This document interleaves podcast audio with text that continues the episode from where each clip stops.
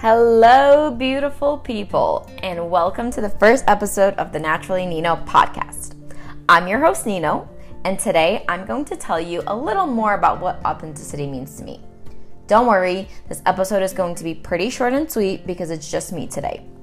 Before I sit down to talk to some amazing individuals that I absolutely adore and admire, I wanted to tell you my story and how this podcast even came about.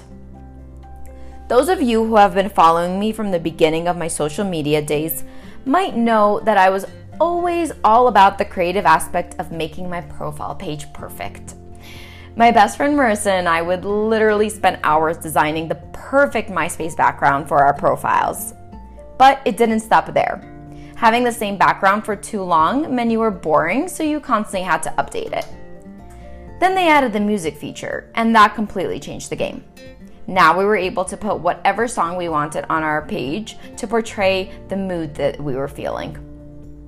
Wow, I miss those days. when Facebook first came around, though, to be honest with you, I wasn't a fan. I thought I would never be a Facebook girl. There was no creativity there for me, it limited my artistic needs, and it just wasn't exciting. But of course, when you're in high school and all your friends start using Facebook and MySpace, dies in its shadow. You have no other choice but to become a convert. Not gonna lie, after getting used to Facebook, I kind of started to like it because, like, you post more photos and create albums and share your life with other people. It was also a lot easier for people to interact with one another compared to the MySpace days that I quickly forgot about. Growing up, I always remembered my dad holding a camera or a video camcorder in his hands and taking pictures like a madman. Now that he's gone, I'm so thankful for all the memories he captured of our entire family because I can look back at them whenever I want. And I do so pretty often, actually. I guess when I look at it like that, my love for taking photos came naturally.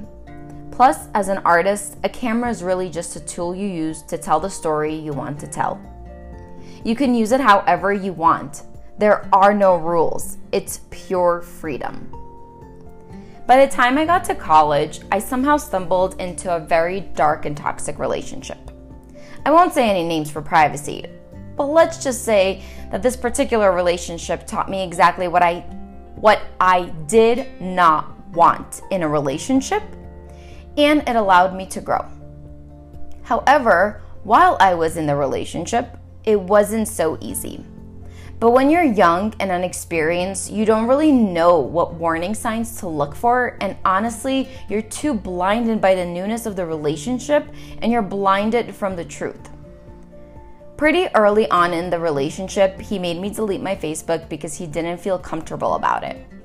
He would even call me excessively throughout the day while I was in school because he was scared that another guy would try to talk, would try to talk to me and take me away. You know, guys are funny sometimes. Like, even if, right, another guy tried to ask me out, like, don't you think I can tell him no? Don't you think I have a voice and a say in what happens? And are you saying that you don't trust me? Why do guys think that if they like someone, it's a done deal? Like, not all girls are the same, and they're not just going to listen to whatever the other person is telling them. Anyways, enough of that. I think you get the picture I've been trying to paint for you. After about a year of being off social media, I heard about Instagram and I honestly and I honestly fell in love. I mean, it was literally a beautiful platform where people shared photos of different things like travel destinations, food recipes, fashion styles, and more to inspire one another and connect with other like minded people. To me, this seemed like a dream come true. I mean, it's a social platform, yeah, but it's all photos. And like you can follow just the people you like. I love that concept. And then on your newsfeed, you would see other similar posts to the posts that you tend to like. I thought that was awesome. Also, here's a side note This was also around the time that I had literally spent about three to four years experimenting with my diet and found something that was working for me and made me feel amazing. I soon started to hear a little voice in my head say, Nino, you need to share this information with other people. As many as you can. People need to know. This is your role. Long story short, I listened to this voice and started my Instagram account during the spring of 2014 with one mission to share my knowledge and build a community of like minded individuals around myself. No one was going to stop me because I knew what I was doing was right. This mission was bigger than me, and it still is. When I started my Instagram account, I just posted food pictures and my delicious smoothie recipes that I used to get so many comments and questions about. Some people even asked me to open a smoothie store. And to me, that was exciting to hear. I was having so much fun sharing my love for all the healthy new food I was eating and sharing how all this new food I was eating completely changed how my body felt I even called myself plant based goddess because all I ate was plants and fruits at the time. Now, over the last few years, my page has definitely changed and evolved for the better, along with myself. I left my toxic relationship, I made new friends, I met an amazing man who is now my husband, and he's one of the most genuine, loving, and honest individuals I know. I respect him for the hard work he puts into our relationship to make me feel special. Because let's be real, I'm a woman and I crave attention on the regular. and his care and attention to our growing family means the world to me. Side note, we got a little puppy this year and he just turned 10 months old and I literally treat him like he is my child and he is literally the love of my life. I never knew it was actually possible to love a dog as much as I do. But what I learned this year is that it is possible. And his name is Odin. He's a black lab and he is my first child. So, how did all of that lead up to me wanting to start this beautiful podcast that is focused on authenticity? Well, to be honest, I've been marinating about on like the idea of starting this podcast in my head for about 2 years if not more. And it just hasn't really felt like the right time for me until right now.